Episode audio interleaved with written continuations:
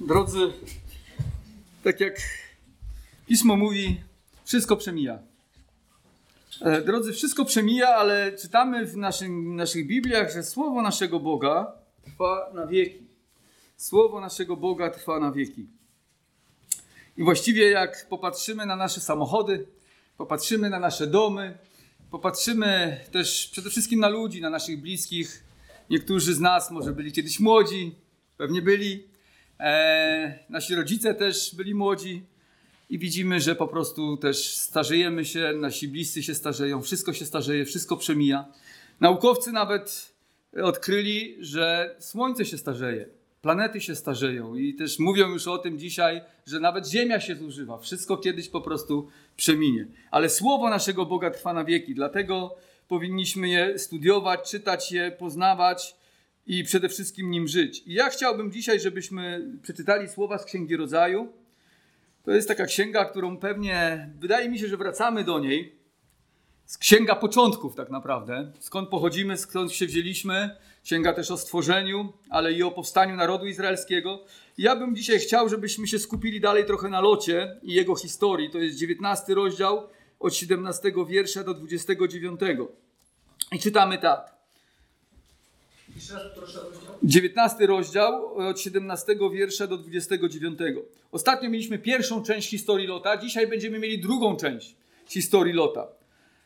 E, wiemy, znamy trochę, ja przypomnę kontekst. E, Lot mieszkał w Sodomie. Wiemy, co tam było w Sodomie. Wiemy, co tam się działo, prawda? E, mieszkańcy Sodomy nie bali się Pana. Tak mocno nagrzeszyli, że w końcu Bóg powiedział stop, koniec. Ja już nie mogę na to patrzeć i postanowił zniszczyć to miasto ale postanowił wyratować Lota i jego rodzinę z tego miasta, dlatego że Lot żył inaczej niż inni ludzie. On wprawdzie nie był całkowicie oddany Panu, tak jak był Abraham, ale Lot miał bojaźń przed Panem. Lot bał się Pana, szukał Pana. I Abraham wstawiał się za Lotem, żeby Bóg nie zniszczył tego miasta ze względu właśnie między innymi na Lota i innych sprawiedliwych, którzy tam mieszkają. I wiemy, że Abraham utargował dziesięciu sprawiedliwych. Mówi, panie, jeśli tam jest dziesięciu sprawiedliwych, to nie zniszczysz miasta? I Bóg mówi, jeśli jest dziesięciu, nie zniszczę. Ale nie znalazło się dziesięciu, znalazło się kilka osób. Znalazł się Lot ze swoją rodziną. I wtedy Bóg postanowił wyprowadzić Lota, a miasto postanowił zniszczyć innych, którzy nie chcieli się nawrócić, nie chcieli go szukać, e, postanowił zatracić. Dlatego, że Bóg ma pewne granice też swojej cierpliwości, tak jak i my. Jest dużo bardziej cierpliwy oczywiście od nas, ale też ma swoje granice cierpliwości. To nie jest tak, że Bóg na wieki będzie się przyglądał, a ludzie będą robić, co będą chcieli. Prawda? Przychodzi moment, kiedy Bóg mówi stop i wtedy jest Boży Sąd. I dzisiaj czytamy właśnie od 17 wiersza dalej o tej historii Lota do 29. A gdy ich wyprowadzili poza miasto, oczywiście to są aniołowie, rzekł jeden: Ratuj się, bo chodzi o życie Twoje.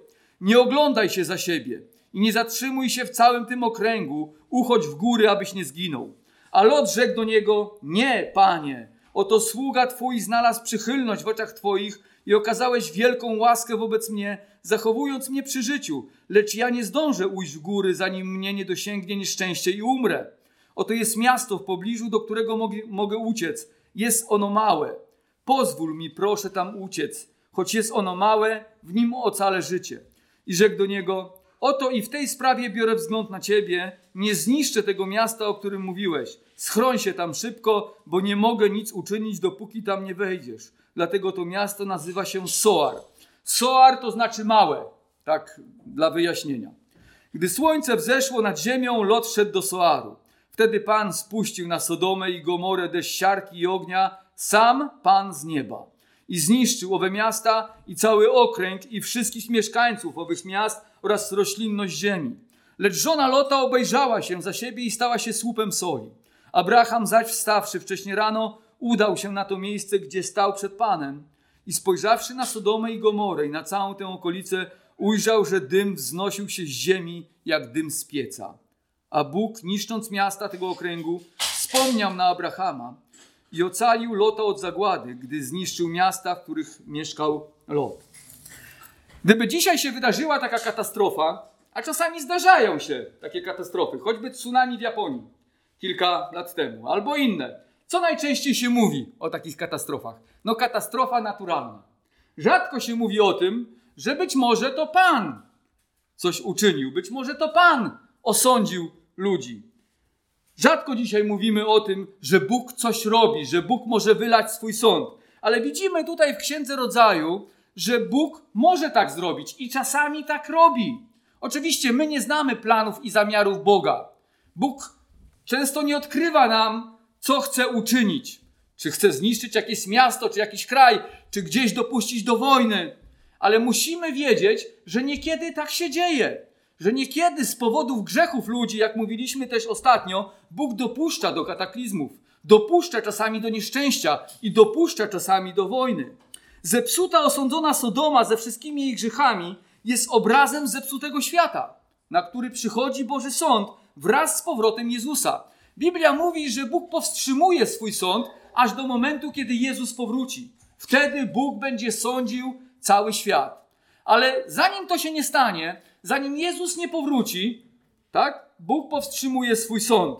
Chociaż Biblia też mówi o takim, takim czasie jak wielki ucisk. Wtedy też Bóg wyleje sąd na ludzi. Dzisiaj brat Leszek czytał fragment z Księgi Objawienia, w którym właśnie czytał, że pomimo tego, że Bóg ostrzegał ludzi przez swoich proroków, przez swoich kaznadziejów, przez swoje słowo, ludzie nie słuchali.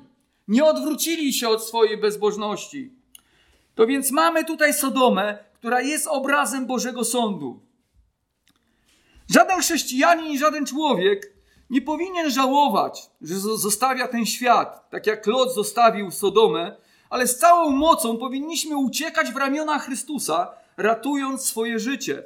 Ostatnio miałem studium biblijne z jednym bratem i on się zdziwił, że niewierzący też zmartwychwstaną. Nie wiem, czy czytałeś w swojej Biblii, ale Biblia mówi, że zmartwychwstaną i wierzący, i niewierzący.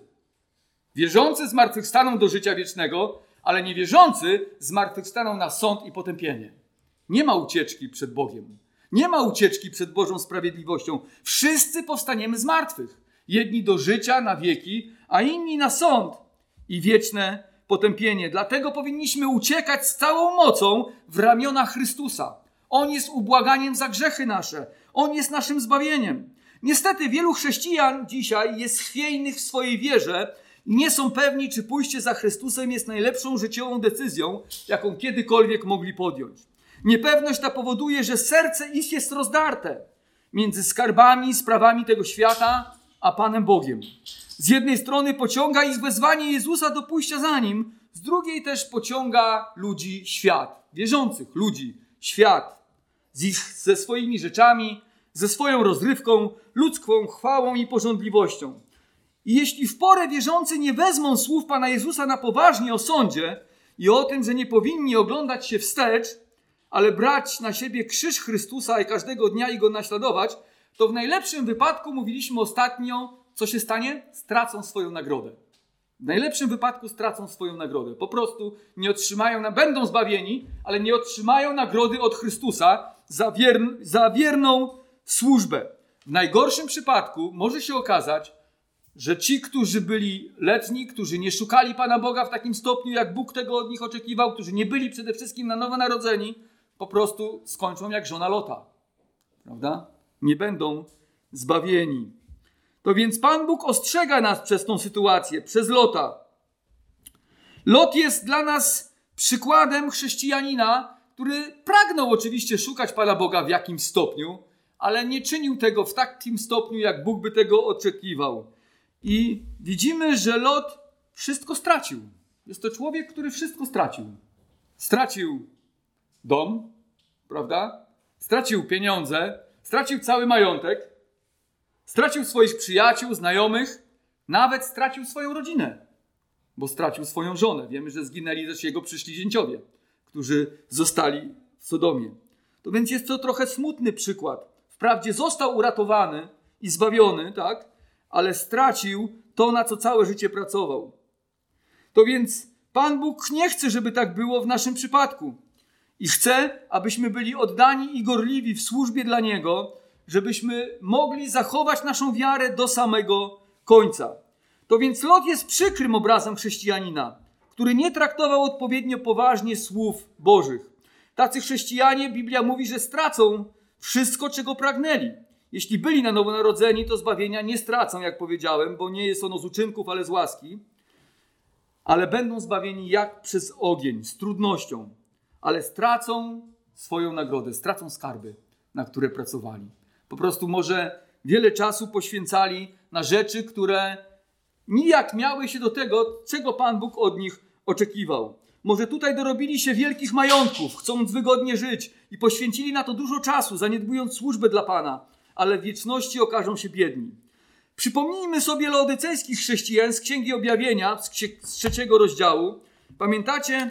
Tam już jakiś czas, kilkadziesiąt lat po tym, jak Kościół się narodził, jak Duch Święty Kościół powołał, Pan Bóg wystawia opinię różnym zborom, różnym wierzącym. I zobaczcie, co on mówi do kościoła laodycejskiego. Kościół w Laodycei. A do anioła zboru w Laodycei, to jest trzeci rozdział od 14 wiersza, mówi napisz, to mówi ten, który jest Amen, świadek wierny i prawdziwy, początek stworzenia Bożego. Znam uczynki Twoje, żeś ani zimny, ani gorący, obyś był zimny albo gorący, a także śletni, ani gorący, ani zimny. Wypluję Cię z ust moich, ponieważ mówisz, bogaty jestem, zbogaciłem się i niczego nie potrzebuję, a nie wiesz, żeś pożałowania godzin nędzasz biedak ślepy i goły. Obawiam się, że to jest trochę obraz wielu dzisiejszych chrześcijan. Niczego nie potrzebuję. Mam pracę, jestem zdrowy, mam pieniądze na koncie, jestem bogaty. O co chodzi? Fajnie mi w życiu, wszystko super, ale czy masz wiarę? Masz głęboką wiarę. Masz głębokie, głęboką miłość do Pana Jezusa. I chciałbym dzisiaj właśnie mówić o tym, dlaczego w, w życiu Lota tego brakowało. Lot miał nieufność w Boże obietnice. Widzimy, że aniołowie wyprowadzili Lota poza miasto, każąc mu uciekać w góry, by tam ocalić swoje życie. Czytaliśmy o tym w 17 wierszu. Lot nie chciał jednak tego uczynić, bo ucieczka w góry wydawała mu się zbyt dużym wyzwaniem i obawiał się, że tam nie dojdzie. Pamiętacie? Tutaj zwróćcie uwagę na nasz 18 wiersz. A Lot rzekł do nich: Nie, panie! Pół Pan Bóg mu mówi: Uciekaj w góry, chłopie. A co Lot mówi? No, w góry to nie. W góry to nie, ja mam lepszy pomysł niż góry. Do Soaru pójdę. Zobaczcie, poprosił Pana, by pójść do miasta Soar, a Bóg powiedział mu: Uciekaj w góry. W ten sposób Lot nie ufał po prostu Bożemu Słowu. Biblia odkrywa nam serce Lota i wychodzi na jaw jego nieufność w to, co mówi Bóg.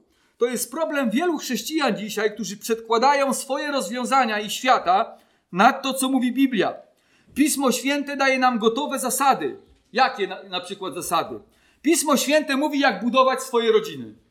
Mówi czy nie mówi? Mówi. Otwórz list do Efezjan i tam zobaczysz, jak ma wyglądać rodzina.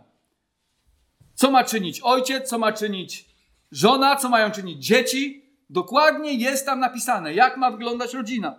W wielu innych miejscach. No więc pismo daje nam gotową receptę, jak budować swoje rodziny, by były szczęśliwe. Biblia mówi, jak wychowywać dzieci, jak dbać o relacje w małżeństwie.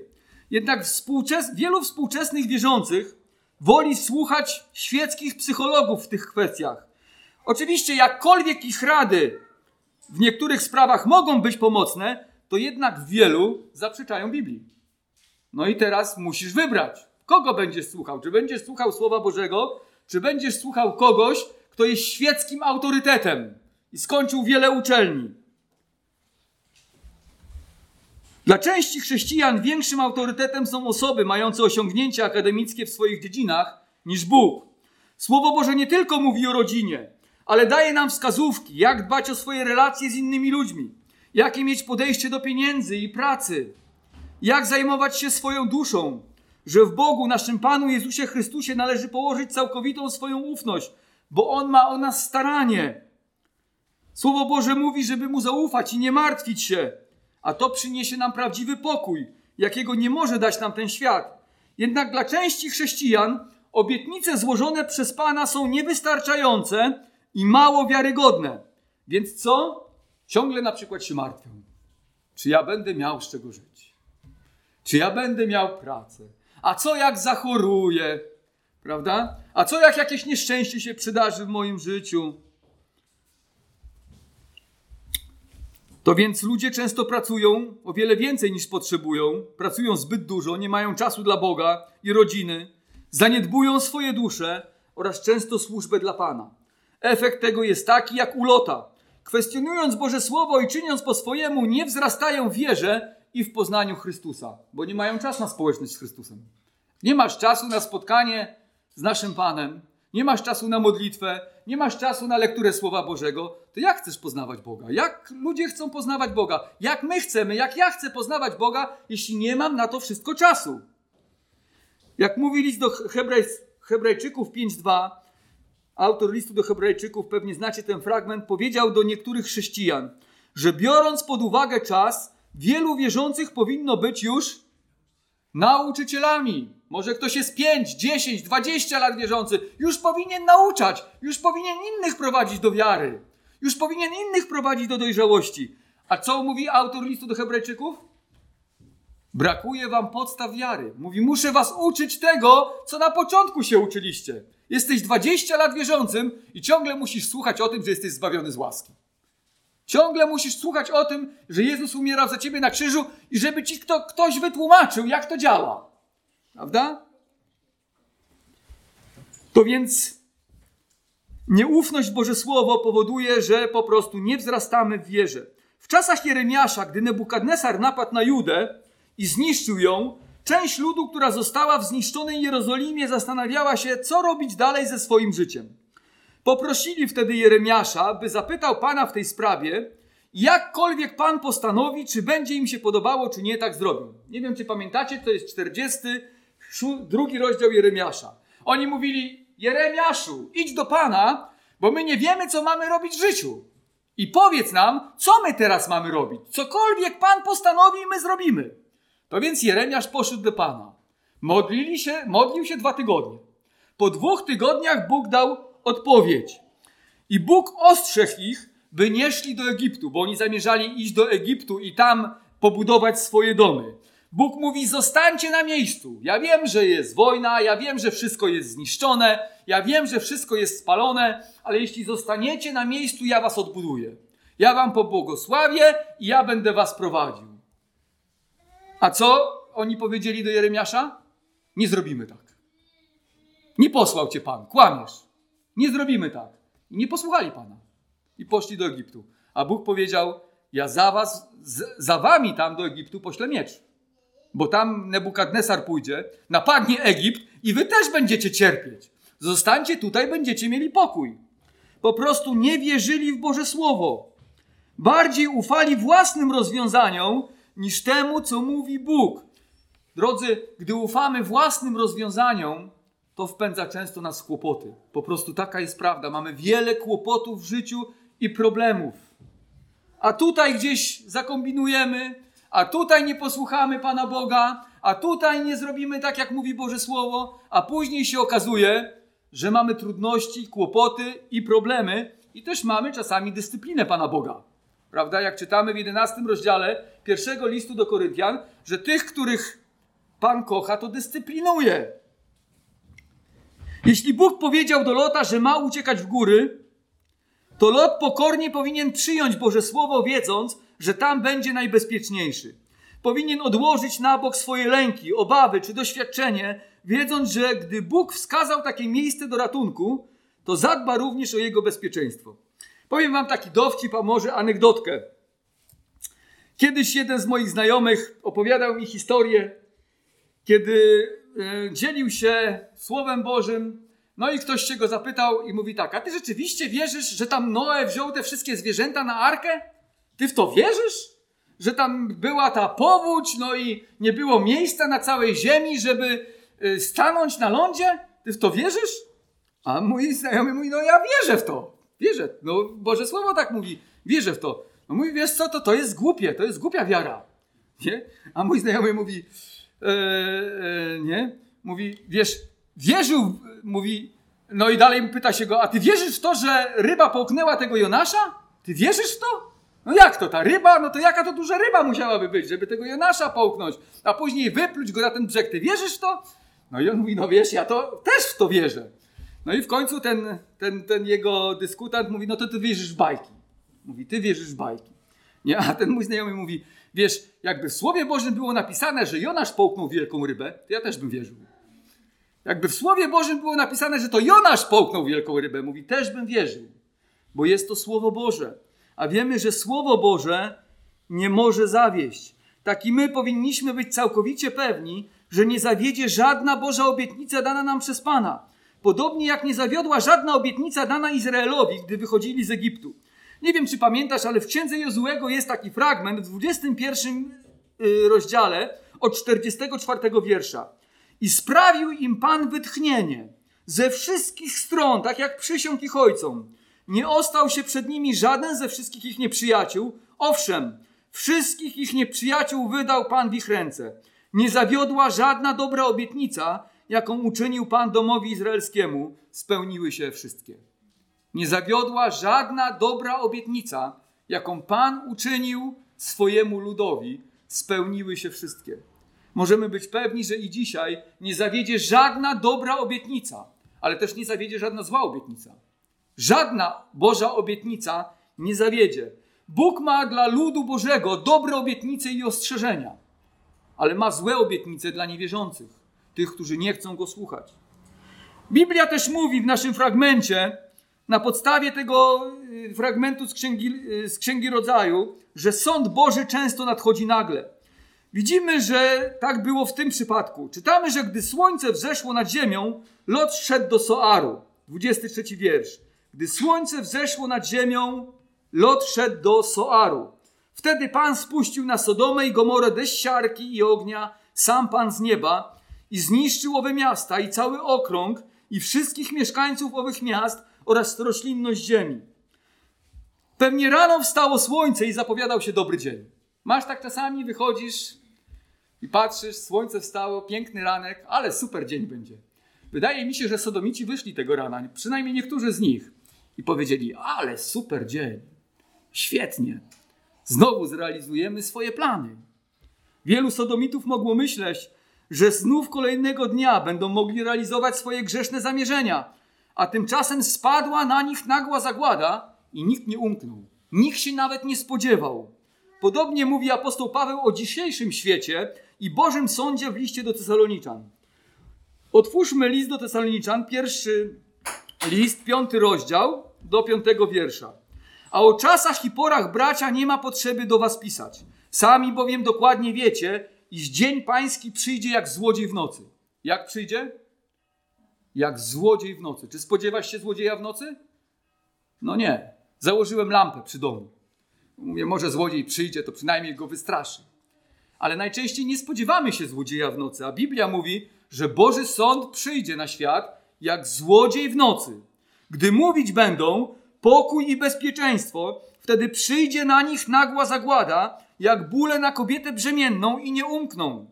Wy zaś, bracia, nie jesteście w ciemności, aby was dzień ten jak złodziej zaskoczył. Wy wszyscy bowiem synami światłości jesteście i synami dnia. Nie należymy do nocy ani do ciemności. Biblia mówi, że ten dzień nie zaskoczy wierzących, bo my mamy trwały fundament. Pan jest zawsze przy nas, nawet w nocy poucza nasze serce. To więc wierzących ten dzień nie może zaskoczyć, bo każdego dnia jesteśmy przygotowani na spotkanie z Jezusem Chrystusem, ale zaskoczy cały świat. Ludzie nie mający bojaźni Bożej lekceważą sobie Boże zasady, myśląc, że Bóg zawsze będzie im pobłażał i miał do nich cierpliwość. Jednak przychodzi dzień, kiedy Boża cierpliwość i czas na upamiętanie dla grzeszników się kończy i wtedy następuje rychły Boży sąd. Apostoł Paweł powiedział, że podobnie będzie z tym światem, jak za czasów Sodomy. Będą mówić pokój i bezpieczeństwo, będą mieć nadzieję na lepsze jutro, będą planować interesy oraz cieszyć się swoją wolnością bez Boga i od Boga. Również Pan Jezus przestrzegał przed tym dniem, mówiąc, że jak było za dni Lota, tak będzie podczas jego powrotu. Co będą robić? Jedli, pili, kupowali, sprzedawali, szczepili i budowali. Życie trwało jak zawsze. Wszystko się dobrze układa. Wstaje rano, super dzień. Ale nie wiesz, czy nie przychodzi właśnie Boży Sąd. Bo Bóg nie dzieli się z nami takimi szczegółami. Ale my jesteśmy zawsze przygotowani, bo my jesteśmy synami dnia, synami światłości. A w dniu, kiedy Lot szedł, wyszedł z Sodomy, spadł z nieba ogień z siarką i wytracił wszystkich.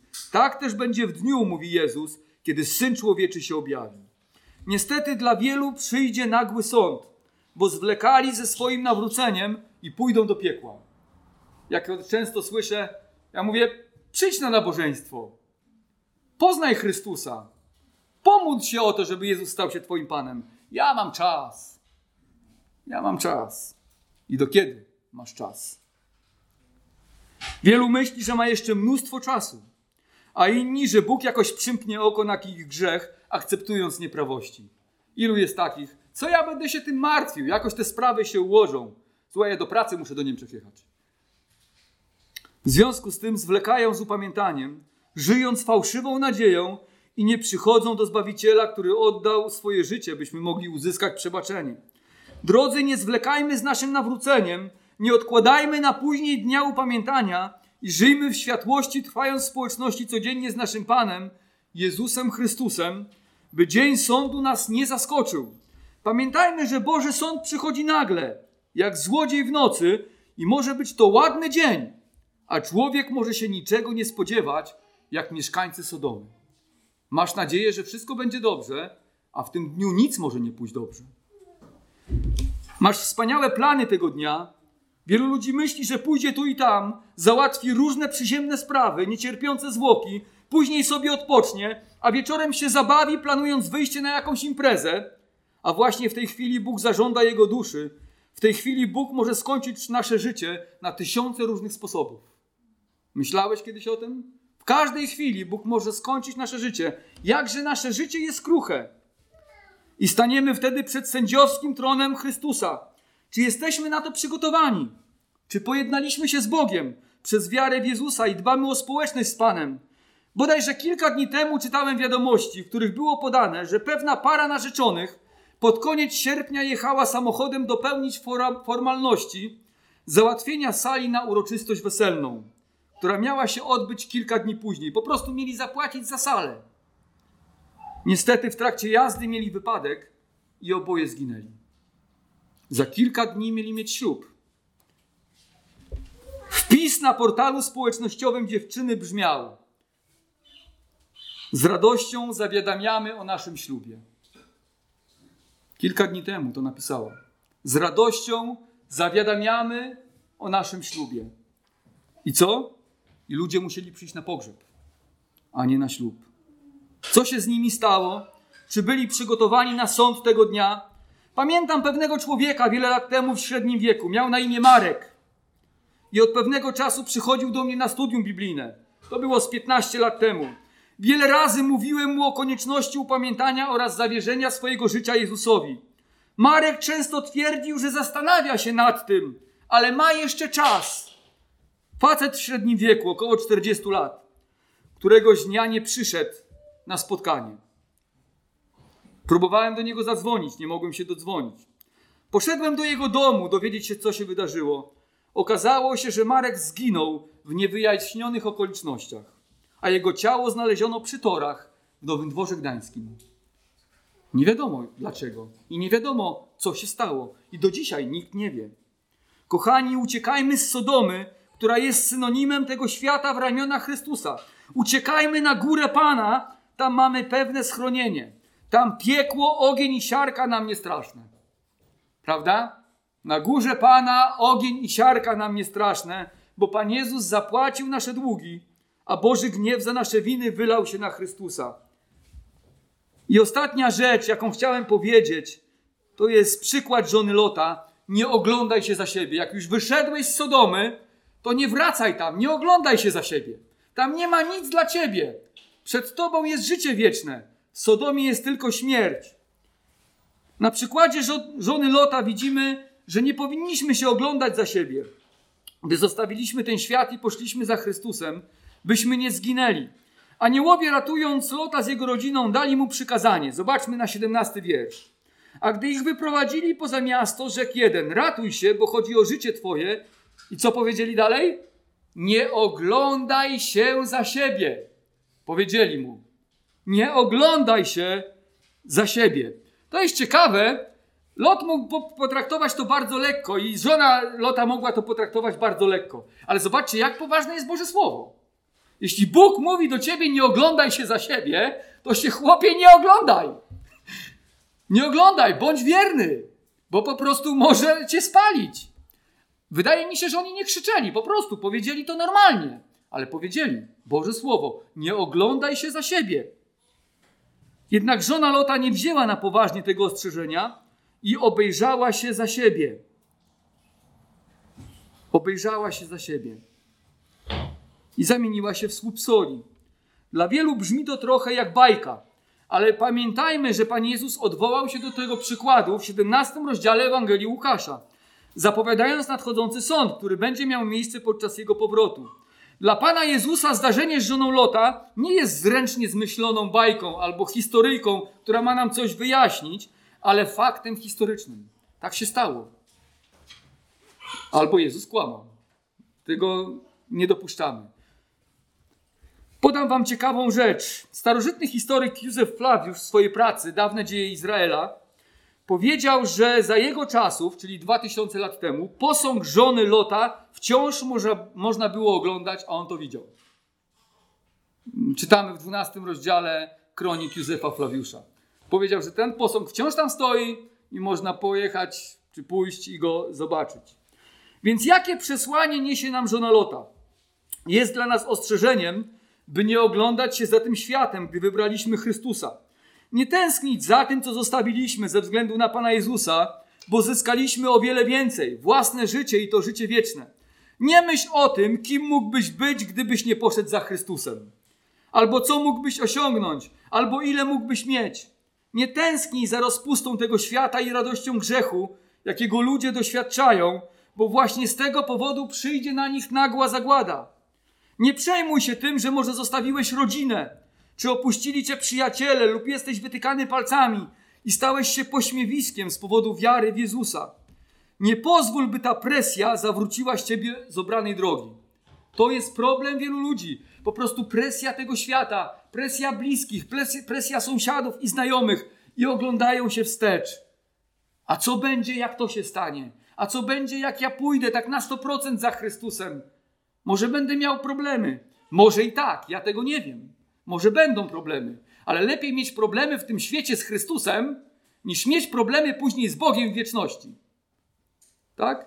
Lepiej mieć problemy z Chrystusem, kiedy jesteś, żyjesz z Chrystusem i mieć problemy w tym świecie, bo wierzę, że On mnie przeprowadzi, niż później mieć problem z Bogiem w wieczności. To więc nie myśl o tym, nie przejmuj się tym. Zaufaj Chrystusowi.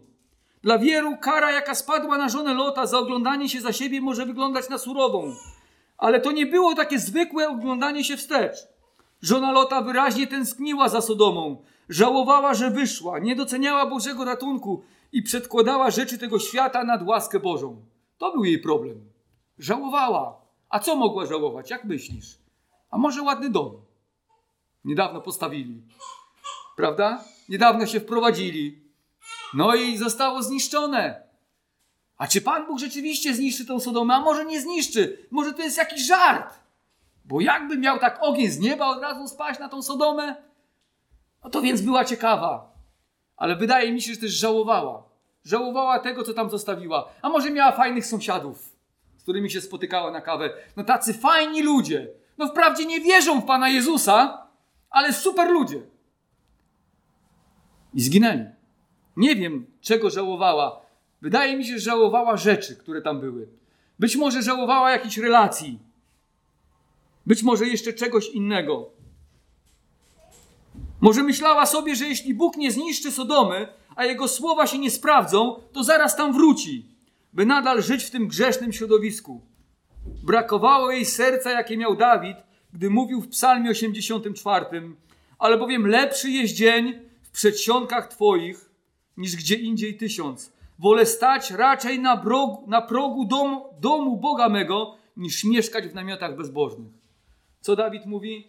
Panie, lepsze jest z Tobą cierpienie i trudności, niż miałbym siedzieć w pałacu i zażerać się dobrym żarciem. Lepiej z Tobą mieć trudności i kłopoty, bo dlaczego? Bo nawet jeśli są kłopoty i trudności, to są na chwilę. Po krótkotrwałych, mówi list Piotra, doświadczeniach, Bóg nas wyratuje z nich i da nam życie wieczne, podniesie nas z martwych. Lepiej w tym ziemskim życiu cierpieć dla Chrystusa i stracić wszystko dla Niego, jeśli zajdzie taka potrzeba, a później przez wieczność być z Nim w Królestwie Bożym, niż cieszyć się grzechem w tym świecie. Tak naprawdę, mając Chrystusa, mamy wszystko, tylko zbyt często nie doceniamy tego. Biblia mówi, że prawda jest w Jezusie, życie jest w Jezusie i wszelkie zaopatrzenie we wszystko, co nam jest potrzebne do życia, jest w Chrystusie. On troszczy się o nas i ma o nas staranie.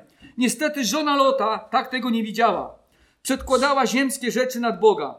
Myślała o tym, że przez to, co tutaj na ziemi, zachowa swoje życie, a tymczasem je straciła. Jak wielu chrześcijan, jak wielu dzisiaj ludzi jest takich, którzy myślą, że mając więcej, będzie, będą lepszymi ludźmi, będzie im się lepiej żyło, będzie wspanialej, że wiedząc więcej, mając większą władzę, śpiewaliśmy chyba w jednej pieśni, że tutaj życie człowieka jest jak trawa. Tylko wiatr zawieje i już nas nie ma. Tak jest. Miałem ostatnio pogrzeb. Też między innymi mówiłem o tym. Życie człowieka jest jak trawa. Ale z Chrystusem trwamy na wieki. Tak więc myślała, że może zachowa życie przez te rzeczy.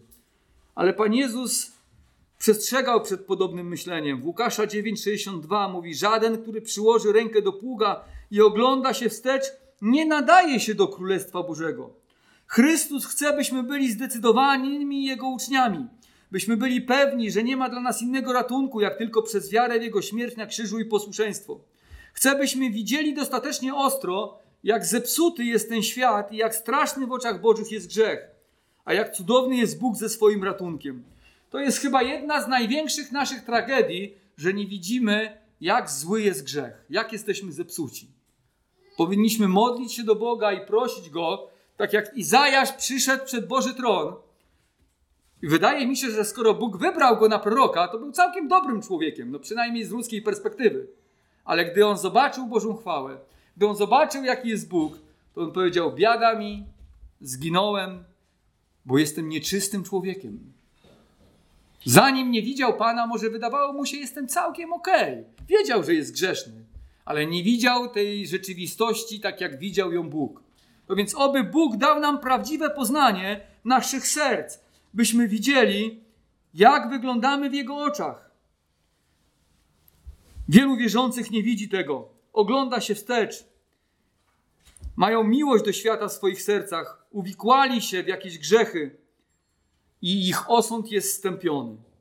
Oglądanie się wstecz świadczy o tym, że nie cenimy dostatecznie mocno ratunku Boga i nienawidzimy grzechu w takim stopniu, jak powinniśmy go nienawidzić. Chrześcijanie powinni się strzec i mieć na uwadze żonę Lota. Ona też opuściła Sodomę, ale nie uratowała swego życia, ginąc w trakcie drogi. To, że wyszedłem, czy wyszłam ze świata i poszedłem, poszłam za Chrystusem, wcale nie musi oznaczać, że dojdę do końca drogi. Myślałeś o tym? Chwała Bogu, że wyszedłeś, ale to jeszcze nie znaczy, że doszedłeś. Wyszedłeś, ale jeszcze nie doszedłeś.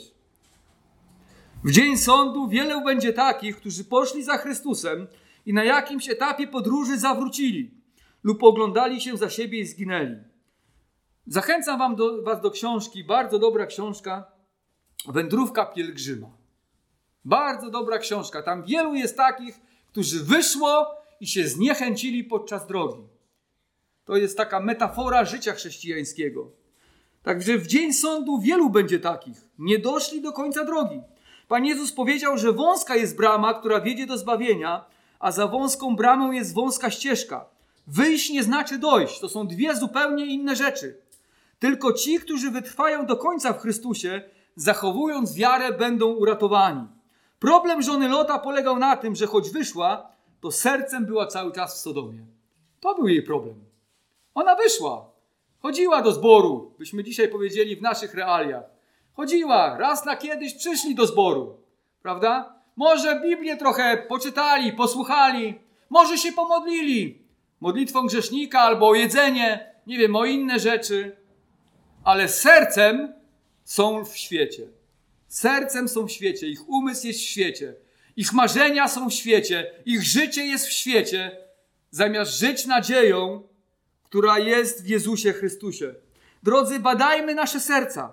Gdzie one są? Czy są przy Bożych obietnicach? Czy tęsknimy za naszym Panem? Czy pragniemy być z ludem Bożym i spędzać czas z Bożym Kościołem? Czy nienawidzimy grzechu, jak Bóg go nienawidzi i walczymy z grzesznymi pokusami, które nas pociągają i nęcą, jak powinniśmy to czynić? Tylko zdecydowana wiara zasługuje w Bożych oczach na pochwałę i tych, którzy ją pragną mieć. Może nie masz takiej wiary, ale pragniesz mieć taką wiarę i tych też Bóg błogosławi. Może nie mam takiej wiary dzisiaj, ale Panie, chciałbym, chciałabym mieć zdecydowaną wiarę. Widzę swoje słabości, ale chciałabym całym sercem iść za Tobą. Chciałbym całym sercem iść za Tobą. Tych też Bóg błogosławi i posila, by na drodze zbawienia trwali i, nie i wytrwali. Drodzy, podsumowując, po pierwsze w sercu Lota była nieufność w stosunku do Bożego Słowa. To jest to, co w Księdze Rodzaju. Pamiętacie, co diabeł powiedział do Ewy?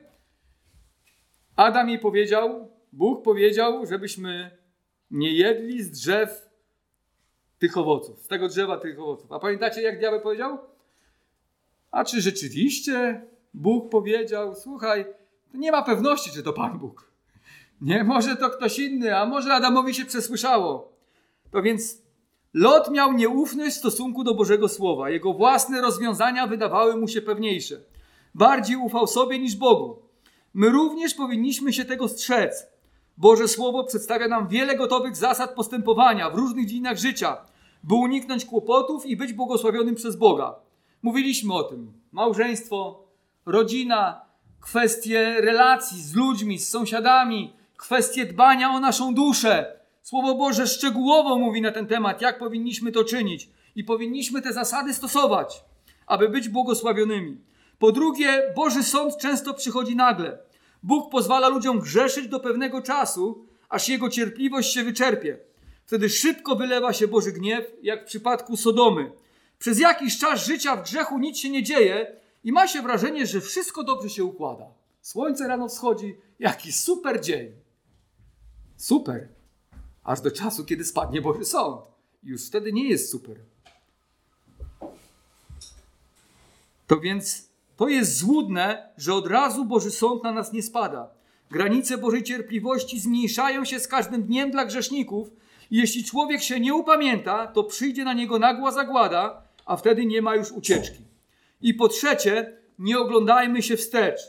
Gdy przeszliśmy, poszliśmy za Chrystusem i zostawiliśmy ten świat, oglądanie się to nie oglądajmy się wstecz jak żona Lota, bo oglądanie się wstecz osłabia nasze zdecydowanie i pokazuje, że nasze serca nie są w pełni oddane Panu. Czy wiecie, że jak się wysyła żołnierzy na wojnę, to jedno z głównych zasad jest takie, że nie mogą się cofać i dbać o kolegów, kiedy e, po prostu nie mogą być bojaźliwi, bo oglądanie się wstecz i niepewność doprowadza do, doprowadzi do ich śmierci i do śmierci ich przyjaciół. Więc muszą być na akcji zdecydowani, muszą wiedzieć, co chcą uczynić. Podobnie i my musimy być zdecydowani w naśladowaniu naszego Pana Jezusa Chrystusa. Bo jeśli nie jesteśmy, to może się to skończyć jak w przypadku żony Lota. Pamiętajmy, że wyjście nie oznacza dojścia. Zbawieni będą tylko ci, którzy wytrwają do końca, zachowując wiarę, gorliwą wiarę w Jezusa Chrystusa. Amen. Powstańmy i pomódlmy się.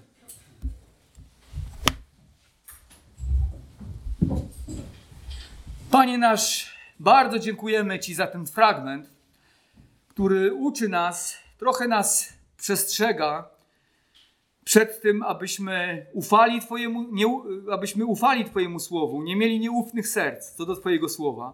Jak Ty mówisz, że mamy uciekać w góry, to mamy uciekać w góry. I tam jest nasze zaopatrzenie. Wierzymy, Panie, że dzisiaj tą górą jest Twój Syn Jezus Chrystus. To jest bezpieczne miejsce schronienia w ramionach Pana Jezusa. Bardzo Ci dziękuję, Panie, za to, że dałeś nam górę, która nigdy się nie, nie poruszy, która jest na wieki, która, w której mamy zawsze pewność Twojej opieki, troski i życia wiecznego. Panie, też prosimy Cię, abyśmy się nie cofali wstecz. Może niektórzy z nas są tutaj niepewni co do kroczenia za Tobą. Wstawiamy się, Panie, abyś ich pobłogosławił i abyś wzmocnił ich przekonanie. Proszę Cię o mnie samego i o innych braci i siostry, abyś wzmocnił naszą gorliwość i przekonanie w naszych sercach, jak ważne jest szukać Twoich dróg dla nas samych, ale też i dla naszych rodzin, i dla naszych bliskich, i sąsiadów, i znajomych, którzy przez nas mogą poznać drogę zbawienia. Panie, wstawiamy się o Twoją ochronę i dziękujemy Ci za wszystkie obietnice, które wiemy, że gdy przyjdzie czas się wypełnią. Przez Jezusa Chrystusa, Pana naszego. Amen.